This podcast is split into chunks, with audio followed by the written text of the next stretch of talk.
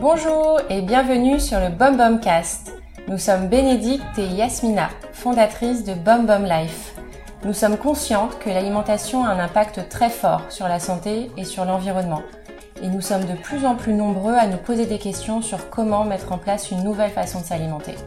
L'idée de BoumBoumCast nous est donc venue naturellement. Nous avions envie de partager les expériences et les apprentissages des personnes que l'on rencontrait dans le cadre de BoumBoum Life. Des BoumBoum mentors, des professionnels de l'alimentation et de la nutrition, mais aussi des BoumBoum acteurs qui nous racontent comment ils ont changé leurs habitudes alimentaires. À travers ces témoignages, notre objectif est de partager des astuces et solutions concrètes pour t'aider à changer tes habitudes alimentaires. BoumBoum Life, c'est ton guide pour adopter une alimentation saine et éco-responsable. À travers le podcast, des programmes d'accompagnement, des événements, des conférences, des conseils partagés sur Instagram, nous mettons à ta disposition tous les outils pour simplifier ta transition et adopter une alimentation BoumBoum. Alors n'hésite pas à partager le BoumBoumCast à tous ceux qui, comme toi, s'intéressent à leur assiette. Bonne écoute! Pour démarrer la deuxième saison du BoumBoumCast, nous avons été heureuses de pouvoir échanger avec Maxime de Rostolan, activiste engagé dans la transition vers une agriculture raisonnée, respectueuse de l'environnement et de l'humain. Fondateur de Ferme d'Avenir, Maxime se consacre aujourd'hui à l'action politique avec le mouvement citoyen La Bascule. Nous avons parlé transition, révolution, agroécologie, biomimétisme, courgettes, action, engagement, Coca-Cola, eau, méditation et plein d'autres sujets. Un très beau tour d'horizon pour poser les enjeux clairement et ouvrir cette nouvelle saison du BoumBoumCast en continuant à partager avec vous des solutions concrètes pour une alimentation saine et durable. Bonjour Maxime. Bonjour. Merci d'avoir pris un peu de temps pour parler dans le BoumBoumCast. Est-ce que tu peux commencer par te présenter ? Eh bien, je suis Maxime de Rostolan, j'ai deux enfants. J'habite en Touraine depuis 6 ans, puisque j'étais parti de Paris pour monter une ferme à Montlouis-sur-Loire. Je suis ingénieur de formation avec une option jonglage et voyage assez prononcée. Et à l'issue de mes études, j'ai fait un tour du monde de 2 ans autour, sur les problématiques de l'eau. Donc, j'ai écrit un livre sur les enjeux au niveau mondial. Et en rentrant, j'ai voulu travailler dans la pédagogie, donc j'ai dirigé une maison d'édition avec laquelle on a produit plus de 200 affiches sur le développement durable, sur beaucoup d'enjeux. C'est aussi bien la biodiversité en ville que l'énergie éolienne, que l'investissement socialement responsable. Et donc, très engagé sur ces questions de sensibilisation, j'ai réalisé aussi assez rapidement les limites quelque part de cette dimension-là, sachant qu'elle est absolument nécessaire, mais je me suis dit il faut passer à l'action, et donc j'ai créé une association sur le biomimétisme qui s'appelait Biomimicry, une plateforme de financement participatif dédiée aux enjeux agricoles et alimentaires, donc ça s'appelle Blue Bees, et petit à petit je me suis intéressé à la permaculture. Et de fil en aiguille, à force de visiter des fermes et de comprendre à quel point notre modèle agricole marchait sur la tête, j'ai décidé de me former en maraîchage bio et de monter une expérimentation donc en Touraine, et dans le cadre d'une association qui s'appelle Ferme d'Avenir et qui aujourd'hui compte une vingtaine de salariés et qui est en gestion de maintenant 7 fermes et qui fonctionne bien et qui fait pas mal d'activités autour de ces enjeux-là. J'ai quitté Ferme d'Avenir il y a quelques mois, puisque dans ma tête, en tout cas, j'avais l'impression d'avoir été au bout de l'exercice. Je vous raconterai pourquoi. Et j'ai lancé avec pas mal d'étudiants un mouvement citoyen qui s'appelle La Bascule et qui a pour ambition d'inverser le rapport de force et de replacer l'intérêt général au cœur des priorités. D'accord. Dans ce contexte, du coup, on parle beaucoup de transition en ce moment. La transition, est-ce que c'est un mot qui te parle, toi ? Et comment tu l'abordes ?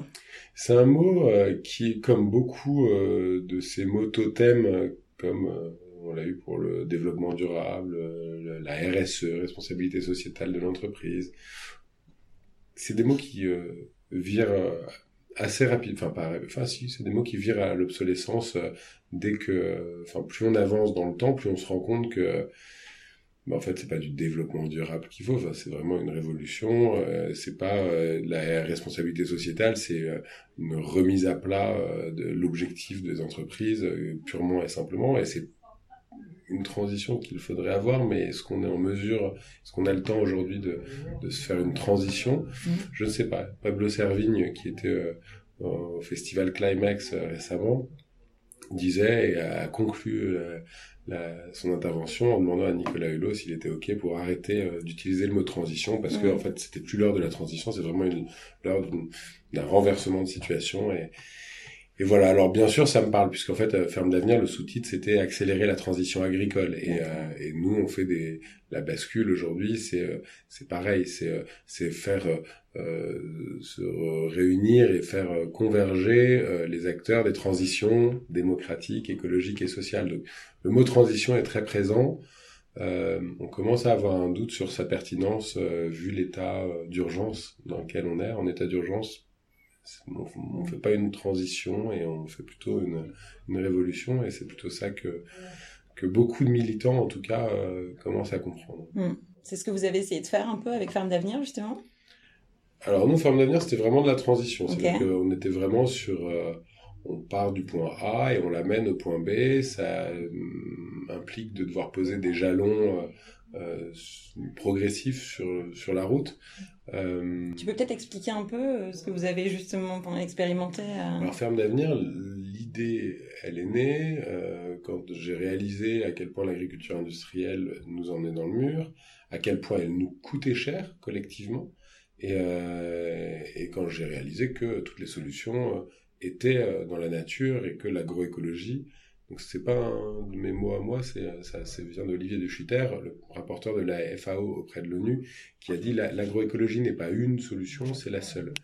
Et en gros, quand j'ai réalisé ça, quand j'ai vu notamment un chiffre, qui est le chiffre moi, qui m'a fait vriller, c'est qu'en 1940, avec une calorie fossile, on produisait 2,4 calories alimentaires, donc on transformait un petit peu d'énergie fossile en beaucoup d'alimentation. Aujourd'hui, il nous faut 7 à 10 calories fossiles pour produire une seule calorie alimentaire. On est donc 25 fois moins efficace que nos grands-parents pour produire de la nourriture. C'est quand même un peu fou et contre-intuitif d'imaginer qu'on est beaucoup moins efficace que nos grands-parents. Beaucoup, 25 fois. Et donc là, j'ai décidé de dire... Enfin, je me suis dit... Alors, je suis allé visiter des fermes et je me suis dit, en fait, il faut absolument... alors, j'ai passé beaucoup de temps à la ferme du Bec Hellouin, qui est rendue célèbre par le film Demain, notamment, et par l'étude de AgroParisTech. Et en fait, je me suis dit, mais il faut généraliser ça. Et pour commencer, je me suis dit, je vais me former en maraîchage bio, créer une ferme sur laquelle on va mettre un programme de recherche et on va évaluer la viabilité économique, technique et sociale de ce type d'agriculture. Et qu'est-ce que vous avez appris alors moi, j'ai appris que... Enfin, j'ai réalisé... C'est là vraiment que j'ai réalisé que l'agriculture industrielle... Enfin, qu'il y avait une distorsion de concurrence totalement scandaleuse entre l'agriculture industrielle et chimique et l'agroécologie, l'agriculture industrielle étant subventionnée de manière directe par la PAC à hauteur de 10 milliards par an, et de manière indirecte parce que des armées de lobbyistes depuis des années ont réussi à faire croire ou à faire valider par les députés que les externalités, c'est-à-dire les algues vertes, les problèmes de santé, la pollution de l'eau, etc., n'avaient rien à voir, ou en tout cas ne devaient pas être mise sur le compte des agriculteurs, mais bien des comptes publics, et donc c'est nos impôts qui payent ces dégâts. Et voilà, donc quand j'ai réalisé ça, je me suis dit, il faut absolument inverser, enfin en tout cas refondre le modèle économique. Et donc la première chose que, voilà, donc ça c'est une première chose que j'ai réalisée, c'est en creusant, de me dire, mais en fait c'est fou, on nous demande de défendre, enfin en tout cas ils défendent un système qui nous emmène dans le mur, sur tous les points de vue, écologiques, sanitaires, sociaux, etc., mais qui en plus ne fonctionne pas et qu'en plus on paye beaucoup plus cher, enfin voilà, ils ont choisi d'orienter l'argent vers là. Ça c'est la première chose. La seconde chose que j'ai réalisée, c'est que on peut partir avec plein de bonnes intentions, en affichant un super truc, en disant on va prouver que l'agriculture naturelle est plus rentable que l'agriculture chimique, c'est un petit peu notre promesse, mais notre annonce, et clairement, c'est compliqué. C'est-à-dire que si on est honnête, enfin, en tout cas, si on est sérieux, le modèle qu'on veut proposer aux paysans de demain, ce serait un modèle où ils bosseraient pas 70 heures semaine et où ils gagneraient au moins le SMIC. Mmh. Et pour ce faire, donc on a nous pris la décision sur la ferme et sur les fermes de rémunérer les paysans, les chefs de culture au moins le SMIC, et ils sont à 35 heures semaine. Et en fait, on remarque que ça fonctionne pas. C'est-à-dire qu'il y a un delta qui est conséquent et qu'il faut combler. Et en fait, si jamais l'argent qu'on donne à l'agriculture industrielle et chimique, on le donnait plutôt à l'agroécologie, là, ça fonctionnerait. Et c'est là que j'ai moi-même commencé à me dire le vrai levier est politique, mmh. Et c'est dans cette direction qu'il faut creuser et qu'il faut agiter le bocal. D'accord. Et donc, j'ai commencé assez vite, la ferme, j'ai commencé en 2014, dès mi-2015, donc j'ai mis 1 an et demi dedans.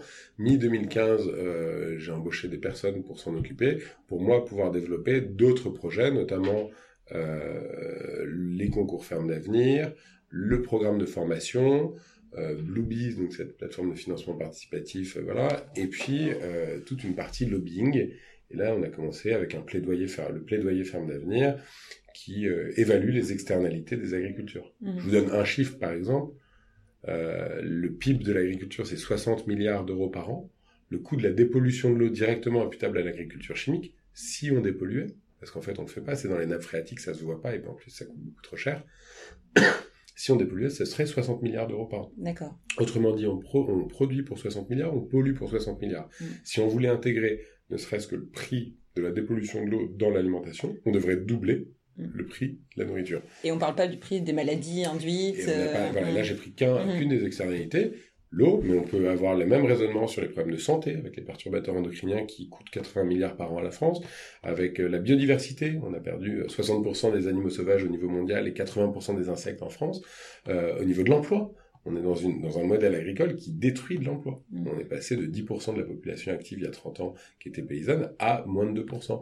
Donc, on est à tous les points de vue, l'agriculture industrielle et chimique est une catastrophe et nous emmène à la ruine de notre civilisation. On dégénère notre espèce en termes de santé, on tue les zones rurales, il suffit de voir, pour ceux qui se souviennent, dans les années 80, 90, enfin 80, 90 ça a commencé à être le début de la fin, mais toutes ces zones rurales qui ont été sinistrées, évidemment, si les exploitations deviennent des exploitations d'ailleurs et qu'on exploite ces zones-là et que c'est tellement grand qu'en fait il y a plus de voisins, il y a plus d'écoles, il y a plus de commerce et c'est fini quoi. Mmh. Donc cette agriculture industrielle et chimique est catastrophique et il faut absolument trouver les leviers pour la faire shifter vers une agriculture qui travaille avec la nature. Et si on réfléchit à, du coup, une transition, ça applique toujours un peu un avant-après. Donc, tu as un peu décrit le système là avant, c'est une agriculture qui a toutes ses externalités négatives. Ce serait quoi le système après qui fonctionnerait et que toi, tu souhaiterais ? Un système qui produit plus d'énergie qu'il n'en consomme déjà. C'est-à-dire un système qui ne soit pas tributaire du pétrole, comme c'est le cas aujourd'hui. Et pour ça, qu'est-ce que ça veut dire ? Ça veut dire des techniques plus manuelles, ça veut dire une commercialisation beaucoup plus locale, ça veut dire de la transformation locale sans doute aussi, mais le modèle qu'il faut espérer voir émerger, c'est un modèle qui vise la souveraineté alimentaire de chaque territoire, et ce raisonnement on peut le faire sur l'industrie aussi, tant qu'on continue à fermer les usines en France et qu'on ne sait plus faire de chaussures ou de lave-vaisselle ou de lave-linge, en fait on va les faire ailleurs, et quelque part on émet des gaz à effet de serre, on crée du chômage, il n'y a rien de bon là-dedans, et l'agriculture demain sera locale, bio plus même en fait, parce que on sait qu'il y a le bio industriel qui a un peu qui jette un peu le doute sur l'ensemble de la filière, mais globalement l'agroécologie n'est pas une solution, c'est la seule. D'accord. Donc le monde sera agroécologique ou ne sera plus quoi. Tu peux définir du coup ce que c'est que l'agroécologie et donner des exemples ? Ouais, l'agroécologie, l'idée c'est de travailler avec les forces de vie et pas l'agriculture chimique, elle utilise des insecticides, des fongicides, des herbicides, elle fait un espèce de d'écocide global et elle s'affranchit de tout parce que, et là c'est une position qui manque beaucoup d'humilité, Et d'ailleurs, humilité, c'est la même racine que humus, donc c'est une position qui manque beaucoup d'humus. Il n'y en a plus, puisqu'ils ont défoncé la matière organique en 50 ans. Donc c'est une posture qui revient à dire on sait mieux faire que la nature, et on va le faire, et on a tout ce qu'il faut, et on maîtrise et on contrôle les conditions. Ça, c'est l'agriculture chimique industrielle. L'agroécologie, c'est le contraire. C'est travailler avec les forces de vie. C'est se dire, mais en fait... je sais pas, il y a des exemples. Alors c'est des exemples qu'on donne souvent sous l'étiquette permaculture, mais il faut bien comprendre que la permaculture, c'est pas une technique agricole. La permaculture, c'est une méthode de conception d'écosystèmes équilibrés, d'écosystèmes humains équilibrés. Donc c'est pas forcément une technique agricole, mais ça s'applique à l'agriculture, et c'est souvent dans l'agriculture qu'on observe le mieux ce que ça veut dire permaculture. Pour autant, l'agroécologie, c'est l'ensemble des pratiques à disposition de la permaculture pour faire pousser des légumes ou élever des animaux. Et donc, des exemples rigolos, c'est que, par exemple, je sais pas, le poireau a une mouche, donc la mineuse a eu la mouche du poireau, et qui peut ravager des cultures. Et vous imaginez bien qu'une culture en plein champ sur 30 hectares de poireaux de monoculture, le jour où la mouche du poireau arrive, elle se fait une famille nombreuse et elle dégomme tout. Or, on repère que... Et donc, beaucoup de chimistes sont en train de chercher là l'insecticide qui va pouvoir défoncer la mouche du poireau. Et donc, on aura un nouvel insecticide qui, potentiellement, on le découvrira 20 ans après, a des effets sur la fertilité, sur le cerveau, et que sais-je. Mais ça, ils n'ont pas eu le temps. Et en tout cas, comme il y a la mouche chaque année qui menace, eh bien, il faut qu'ils trouvent vite. Et puis la rentabilité à court terme qui est menacée. À court terme, mais en fait, si jamais, au lieu de se dire « Oh, il faut trouver une solution technologique ou technique ou chimique qui nous aide », mais en fait, dans la nature, on remarque que cette mouche, elle aime pas l'odeur de la carotte, les fans de carottes. Et donc, du coup, quand on met des rangs de carottes au milieu des rangs de poireaux, en fait, la mouche, elle ne vient plus. Et donc, elle ne dégomme plus la culture. Et donc, il suffit donc de travailler avec la nature et pas contre elle. Et ce qui est rigolo, c'est que la carotte a aussi sa mouche. Et qu'en fait, la mouche de la carotte déteste l'odeur du poireau. D'accord. Et donc, c'est typiquement ce qu'on appelle une association de culture. Un autre truc très important, et c'est d'actualité en ce moment, enfin, en tout cas, ce sera toujours d'actualité. Enfin, pour moi, c'est d'actualité depuis 10 ans, mais là, on voit que ça rentre vraiment aux premières pages des journaux. C'est cette histoire d'arbres et de forêts. Et l'agroforesterie est absolument indispensable. Il faut, et pour plein de raisons, que ce soit pour le paysage, pour la biodiversité, pour les bénéfices. On voit souvent ces photos des troupeaux qui sont à l'ombre des éoliennes. Et on se dit, putain, ce serait pas mal d'avoir un truc qui fasse de l'ombre tout le temps. Ouais. Et moi, j'ai remarqué, enfin, j'ai compris un truc intéressant. Et ça, pareil, c'est de l'agroécologie. C'est les arbres qui sont des plantes vivaces et pérennes, et donc qui restent d'année en année, ont des racines qui vont de plus en plus profondément. Ça dépend des espèces, mais en tout cas, voilà, certains... ont des racines qui vont jusque parfois à la roche-mère. Ils décomposent même la roche-mère avec leurs racines et absorbent des oligo-éléments ou des nutriments qui sont bien plus profonds et que des plantes annuelles n'auraient jamais pu atteindre. Et donc ça passe dans la sève, ça passe dans les feuilles tombent au sol et donc les oligo-éléments se retrouvent accessibles aux légumes. Et en fait, on voit, et ça, il y a eu des recherches qui ont été faites, et c'était il y a 3-4 ans, je crois, qu'était sortie cette étude, où on montrait qu'il faut aujourd'hui, je sais pas combien de pommes d'aujourd'hui, je veux plus dire le chiffre, je me souviens plus, mais ça se comptait en dizaines, pour obtenir les qualités nutritives et les vitamines qu'il y avait dans la pomme à l'époque, en Asie centrale, les pommes qu'on a pu retrouver. Et ça, j'invite tout le monde à le faire, faites-le, c'est encore la saison, mais achetez une tomate bio, locale, variété ancienne, etc., et achetez une tomate dans un supermarché, voilà, vous les laissez sur une table toutes les deux, vous attendez 3 semaines et vous verrez qu'en fait, vous mangez pas la même chose. Il y en a une, il y a de la matière sèche, il y a de la matière, et l'autre, c'est de l'eau.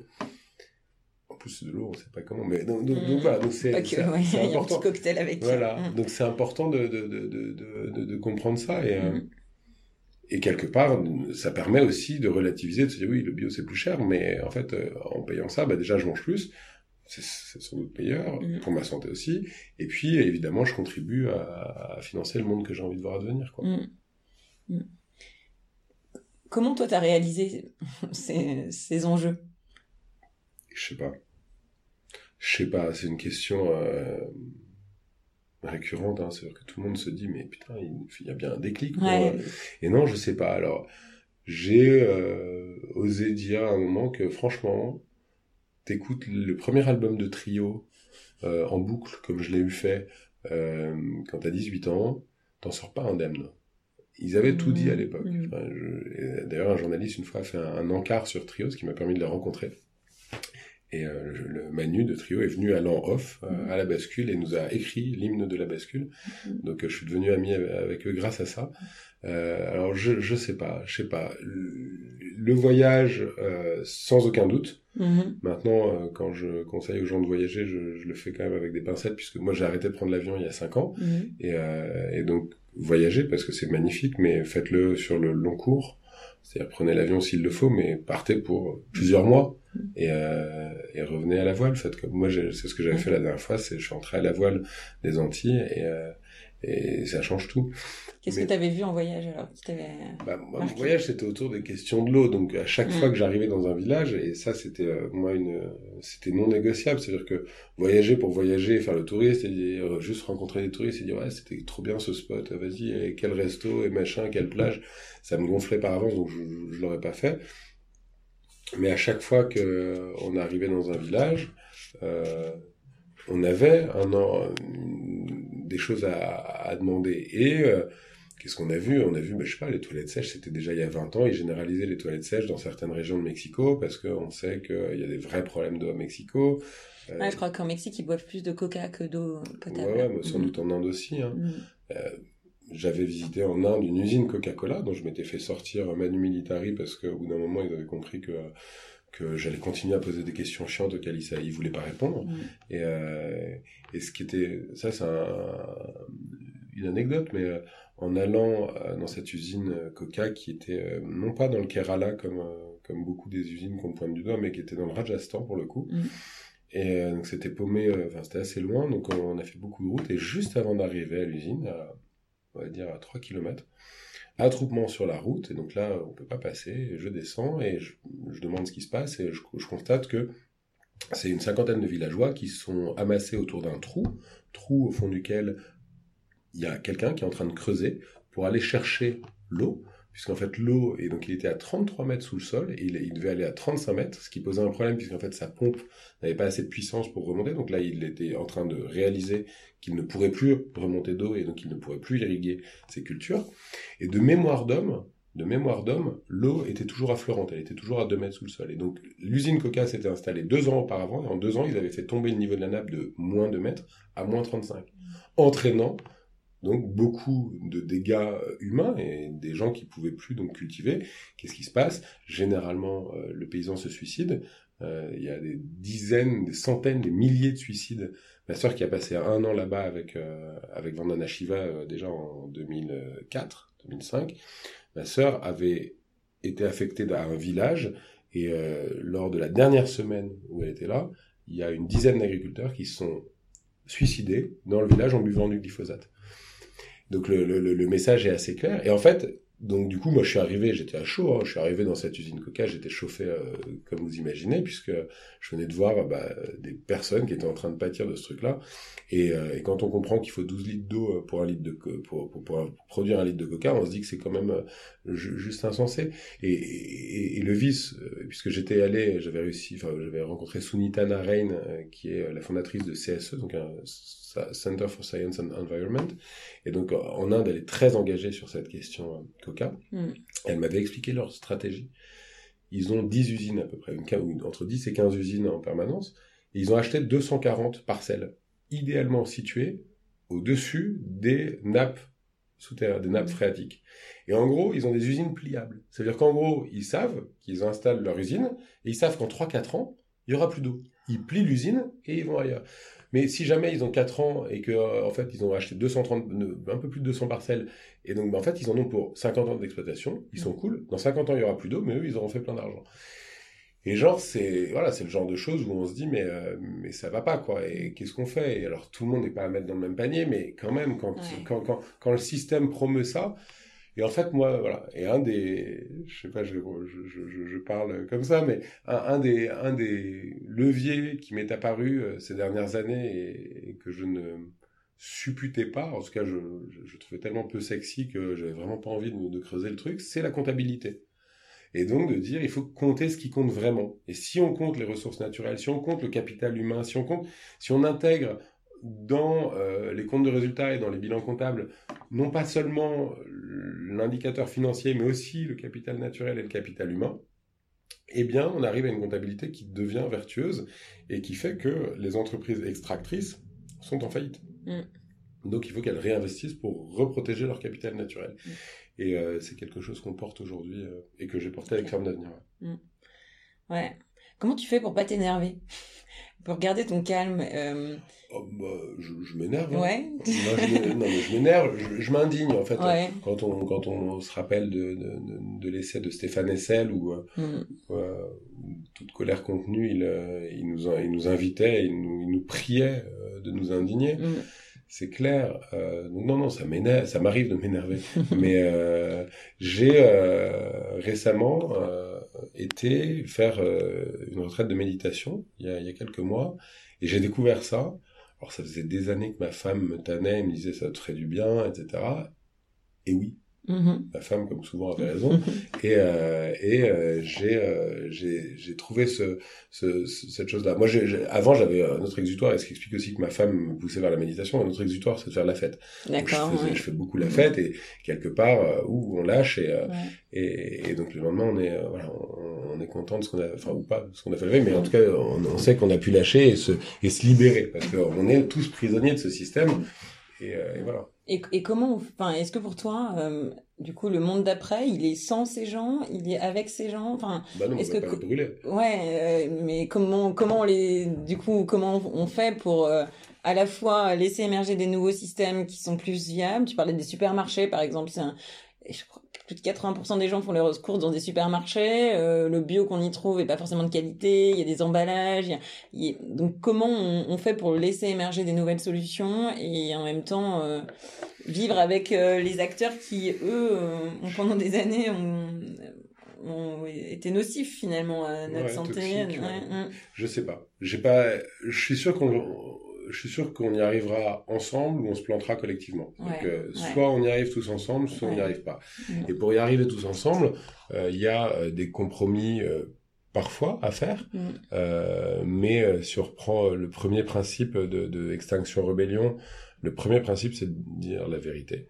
C'est-à-dire que, et là, les scientifiques s'accordent sur le fait qu'on a 2 ans pour changer de cap. Tout le monde sait, en tout cas, nous, on sait que 2020 est censé être le pic de l'utilisation du pétrole. On est censé redescendre à partir de 2020. Et donc ça, il faut leur dire. Et soit ils deviennent nos complices, et soit on arrive à en avoir. Alors, encore une fois, il y a plein de gens qui se cachent derrière ça en disant « Ouais, mais moi, je préfère changer le truc de l'intérieur. Si tu veux détourner un avion, vaut mieux être dans le cockpit. » Ok. Je leur laisse ce boulot parce que j'ai pas envie de faire ça. En revanche, si c'est vraiment des complices, faut qu'ils prennent les dispositions, en tout cas en fonction de la place qu'ils occupent dans l'organigramme, des dispositions à la hauteur de ces enjeux.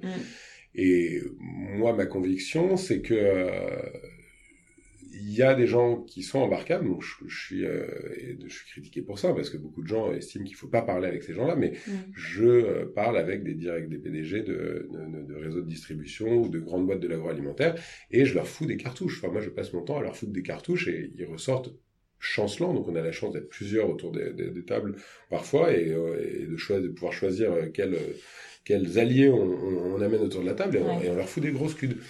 Et derrière, qu'est-ce qu'ils disent ? Ils disent « Oui, mais moi, je comprends, et je suis d'accord, sur tout, mais par contre, mes actionnaires, ils vont pas vouloir. » Et donc, un des enjeux, c'est de remettre l'argent à sa place. Et ça, je sais pas comment on le fait, et ça commence à frictionner. De toute manière, on voit que les crises sociales et environnementales sont en train de se télescoper et de se réunir. Et derrière ça, le vrai poison, c'est l'argent. Enfin, le vrai poison, c'est l'argent tel qu'il est aujourd'hui débridé. C'est-à-dire qu'en gros, savoir que Bernard Arnault a pris 20 milliards l'année dernière, c'est je sais pas combien de millions par seconde, c'est juste indécent. Il résout le problème de la faim dans le monde à lui tout seul. Mais qu'il le fasse, quoi. Enfin, je veux dire qu'il rende cet argent. Et voilà. Et donc, comment on fait pour travailler avec ces gens-là ? Faut en convaincre, et ça tombe bien, il y a plein de milliardaires qui sont en train de réaliser que le monde qu'ils vont laisser leurs petits-enfants bah, il y aura plus rien à manger et que c'est pas leur billet de banque qu'ils pourront manger. Et donc il y a plein de gens qui sont en train de passer de l'autre côté. Donc il y a une ligne de crête qui est en train d'être de plus en plus visible, en tout cas un horizon sur le monde d'après. Comment doit-il être? Et ben il doit être résilient, et donc on doit viser l'autonomie, on doit arrêter de faire parcourir la moitié du globe à des biens de consommation. On sait l'horizon et on voit la ligne de crête sur laquelle on peut travailler. D'un côté, il y a des gens qui sont violents, de l'autre, des gens qui sont non violents, il y en a qui sont des progressistes ou des réformistes, et d'autres qui sont des révolutionnaires. Et il faut réussir à concilier ces approches et faire de cette diversité, non pas des raisons de se friter en permanence, mais une richesse à encourager, quoi. Mmh. Est-ce que tu as des exemples, déjà, toi, de solutions, tu vois, parce que parfois on parle de demain, mais en fait il y a plein de choses qui existent déjà aujourd'hui. Quand on parle d'alimentation, qui sont pour toi déjà ouais, économiquement, socialement, énergétiquement viables. En fait, le vrai problème, c'est qu'économiquement, dans un système économique qui est vérolé et qui compte mal, il serait surprenant que des initiatives qui encouragent la reconstitution du capital naturel ou la préservation du capital humain puissent être rentables. Et donc, c'est ça la vraie complexité. C'est que c'est le système économique dans son ensemble qu'il faut changer. Donc, d'après nous, le levier, c'est ça. Mais alors oui, après, il y a plein de choses super encourageantes. On voit qu'on arrive à mettre à l'amende des exploitations industrielles et avoir des meilleurs rendements qu'eux par unité de surface. Alors bien sûr, il faut plus de bras et plus de temps humain, mais on arrive à faire mieux qu'eux. Non, mais après, savoir que...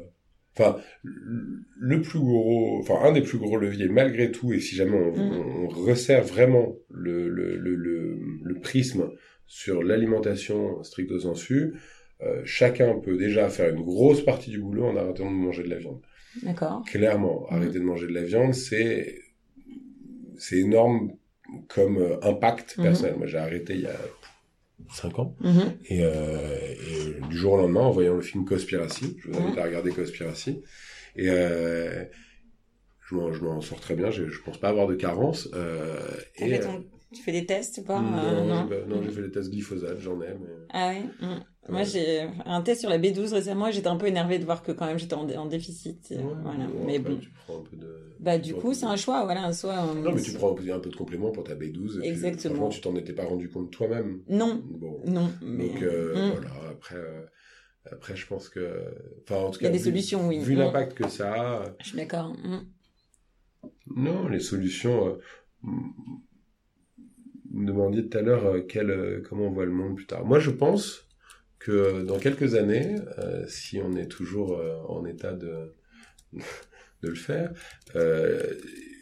on aura des métiers... Bon, déjà, 48% des jobs sont automatisables d'ici 2050. Puis chaque jour, on gagne en productivité. Donc, il faut arrêter de croire que l'objectif, c'est l'emploi, que l'objectif, c'est de travailler et que le seul moyen d'avoir un statut social reconnu, c'est de travailler. Je pense que à un moment, on va comprendre que l'homme est beaucoup trop intelligent pour s'infliger des tâches chiantes et que, en fait, un revenu universel pour laisser les gens qui ont envie de ne pas travailler et d'autres de travailler qui pourraient gagner plus. Et donc, comme beaucoup des jobs sont automatisables, un des scénarios qu'on peut imaginer, c'est déjà un exode urbain, parce que concentrer... autant d'humains sur un territoire aussi aseptisé, aussi dénaturé, bétonné, c'est quand même pas humain. Mais donc déjà un exode urbain, avec des gens qui auront des boulots hybrides où ils bosseront 2, 3, 4 jours par semaine, et un jour par semaine, ils iront dans un champ, pas le leur, où il y aura des champs coopératifs, que sais-je. Mais en fait, quand on réalise que pour se nourrir, il faudrait bosser un jour par semaine... Pour être autonome, faisons-le. Comme faisaient nos grands-parents avec leur jardin le soir quand ils travaillaient. Ouais, ouais. Alors, toujours ma grand-mère tous ces matins, et elle est quasiment autosuffisante. Carrément. Et en fait, si jamais on veut pousser le truc en disant mais je veux être aussi autosuffisant en pain, en viande, en machin, si jamais on mange la viande, c'est de dire en fait on va avoir des espèces de champs coopératifs où chacun va mettre la main à la pâte. Alors oui, on sera moins productif, mais on va mettre les mains dedans, on se reconnecte, c'est du lien, c'est et finalement, C'est un petit peu ce que demandait Pierre Rabhi il y a longtemps, c'est des jardins en tout lieu, quoi. Mmh. Qu'il y ait des jardins, que partout autour de nous, il y a des jardins et qu'on arrête avec la bétonisation galopante, quoi. Mmh. Toi, aujourd'hui, comment tu manges concrètement, enfin, est-ce que tu as ton jardin aussi Alors moi, j'ai quelques légumes dans le jardin, j'ai quelques fruits rouges. La ferme est pas loin et j'y vais de temps en temps, donc j'achète à la ferme. J'achète aussi à l'épicerie du village qui vend les trucs de la ferme, comme ça je fais aussi vivre l'épicerie du village. Et on mange que bio, enfin on mange 100% bio, pas de viande, très peu de poisson, une fois par semaine. Et on a... ma femme cuisine, elle connaissait pas du tout la cuisine et depuis quelques années, surtout depuis qu'on a de bons produits et elle s'est mise à cuisiner, elle cuisine merveilleusement bien, donc on a une chance incroyable à la maison. Toi aussi tu cuisines ? Ouais, enfin je cuisinais mieux qu'elle jusqu'à il y a 4 ans et là elle me surclasse largement et donc j'ose même plus... si je coupe les légumes, mais et donc voilà, on mange bien. Ouais.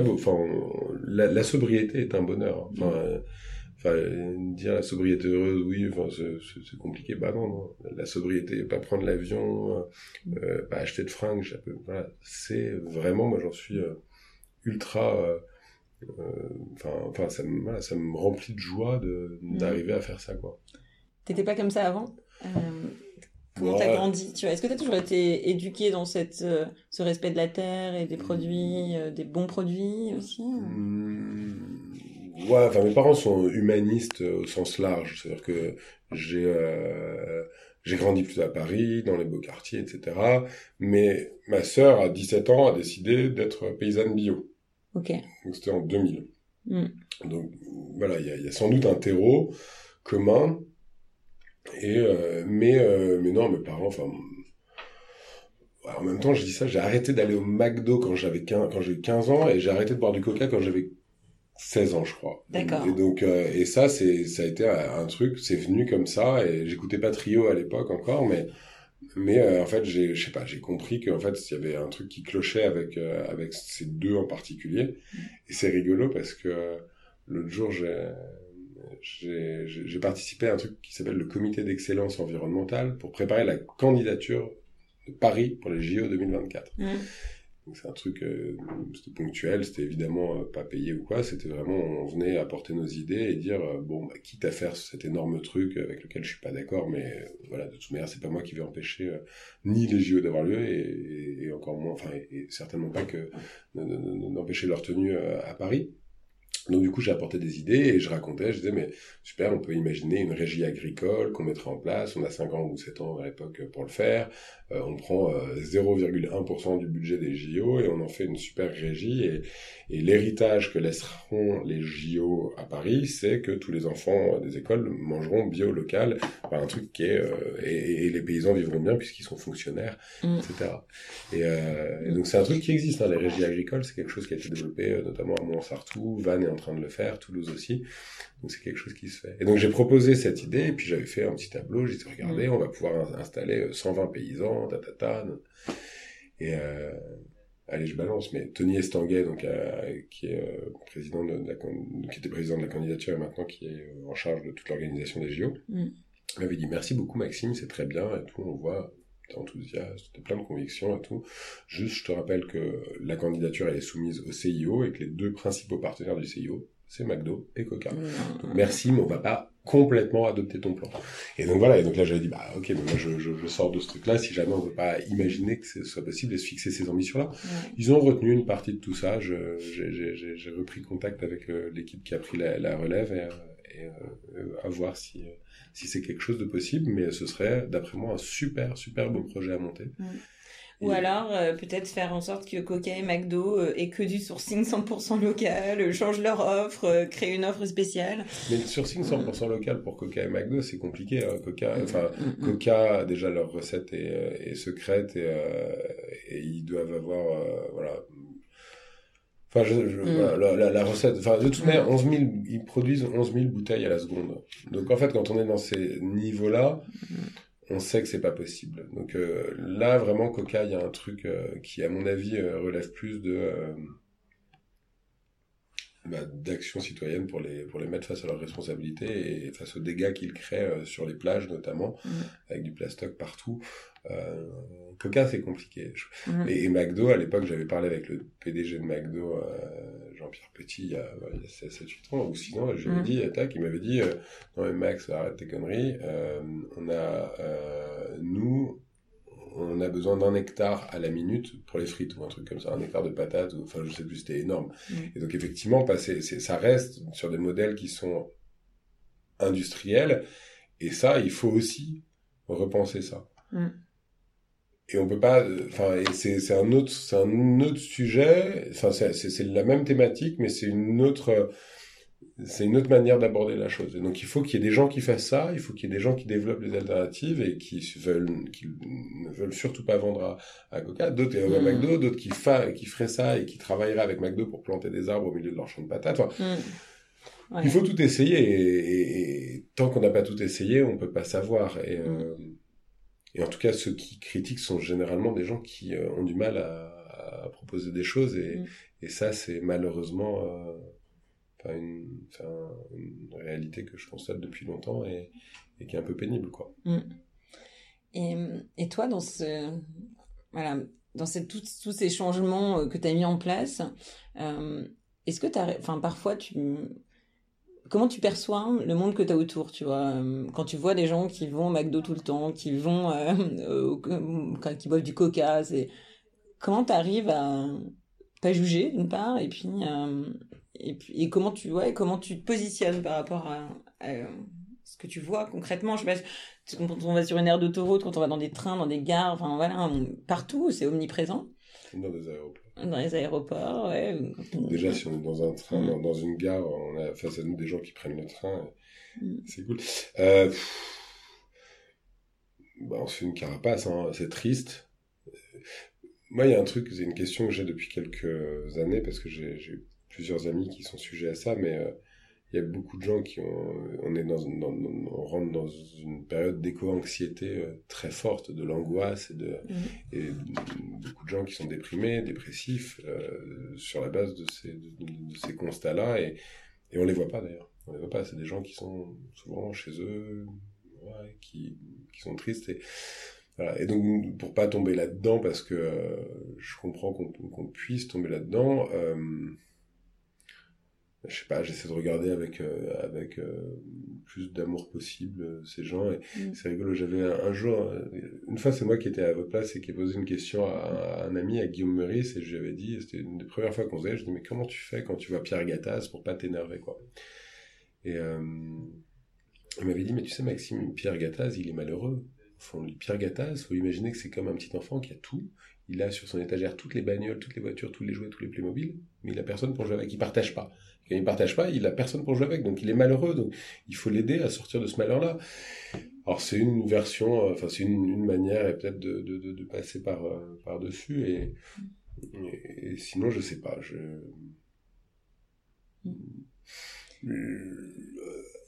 la méditation et le fait de lâcher prise.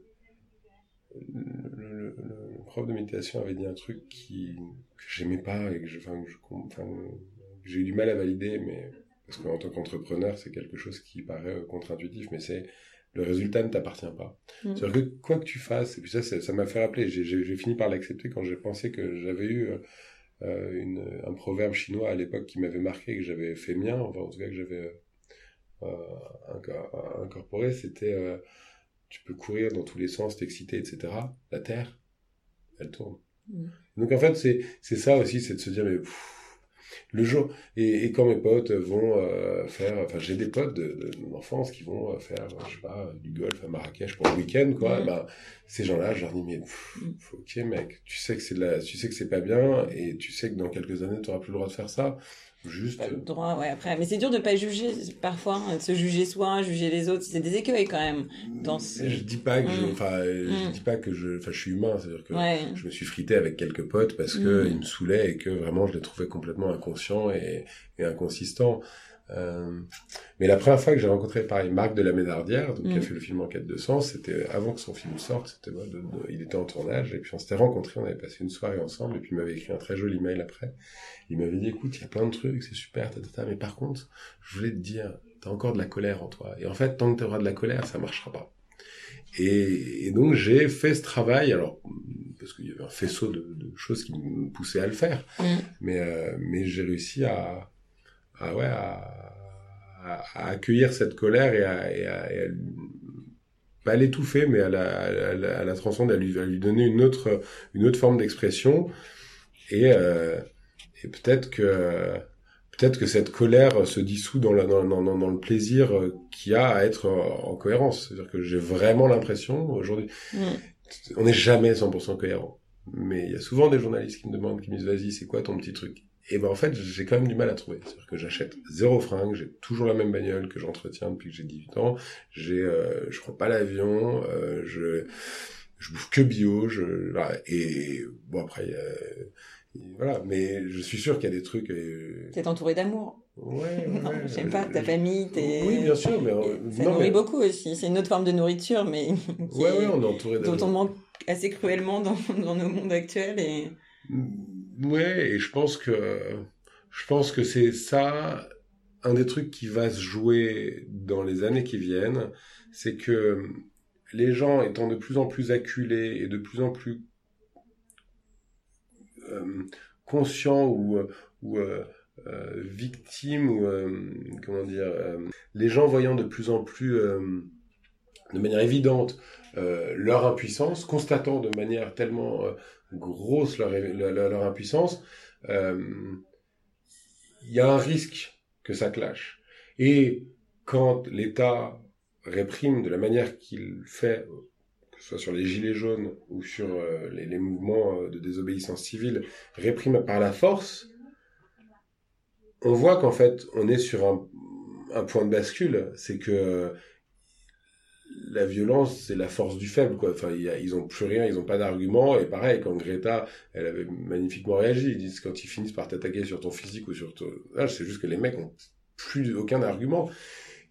Et malheureusement, ils contrôlent l'armée. Et voilà, le risque, c'est que si jamais on verse dans la violence nous-mêmes, ce soit une escalade et qu'on arrive à une guerre civile ou un truc du genre, quoi.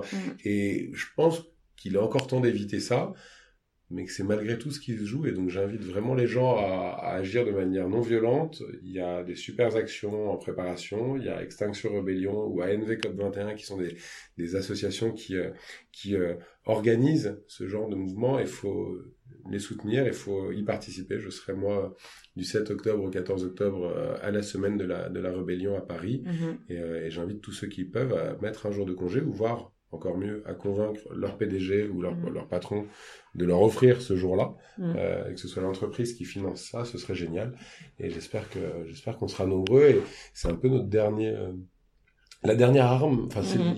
l'ultime arme dont on dispose, c'est notre corps. Et ben on va poser notre corps pour faire barrage à ce monde qui est en marche vers un mur, et voilà. Et en lui envoyant... de l'amour. Voilà. Beaucoup d'amour. On va se déguiser, on y sera avec nos enfants, il y a des artistes qui vont venir, et on va offrir des fleurs au CRS, quoi. Super. Super. 3 petites questions pour finir. Une action simple, une astuce pour bien manger, un truc facile que les gens peuvent faire dès aujourd'hui. Arrêtez de bouffer de la viande. Ok. Une chose plus ambitieuse? Toujours sur l'alimentation? Ouais. Parce que sinon, il y a toujours arrêté de prendre l'avion. Hein. Ouais. Ça fonctionne. Mais sur l'alimentation, une chose plus ambitieuse... le zéro déchet. Le zéro déchet, c'est super compliqué. Hein. Là, c'est vraiment un engagement. C'est-à-dire que c'est vraiment... Faut... Mais je suis convaincu que les gens qui s'y collent gagnent beaucoup. Et pareil, gagnent beaucoup en sérénité aussi. Parce que c'est quand même... effrayant de sortir sa poubelle tous les 4 jours pleine d'emballage, quoi. Ouais. Donc ça, c'est plus ambitieux, parce que ça demande vraiment d'apprendre et de passer du temps pour le faire. Et finalement, quel est ton aliment préféré? Je sais pas, ça se bat entre les légumes Et là, entre la courgette, le chou-fleur et la tomate, quoi, un truc comme ça. Ouais. Ouais. Comment tu prépares une petite astuce d'un plat à base de courgettes, par exemple? Bah, là, hier soir, on a mangé des courgettes farcies avec... donc, on fait revenir oignons...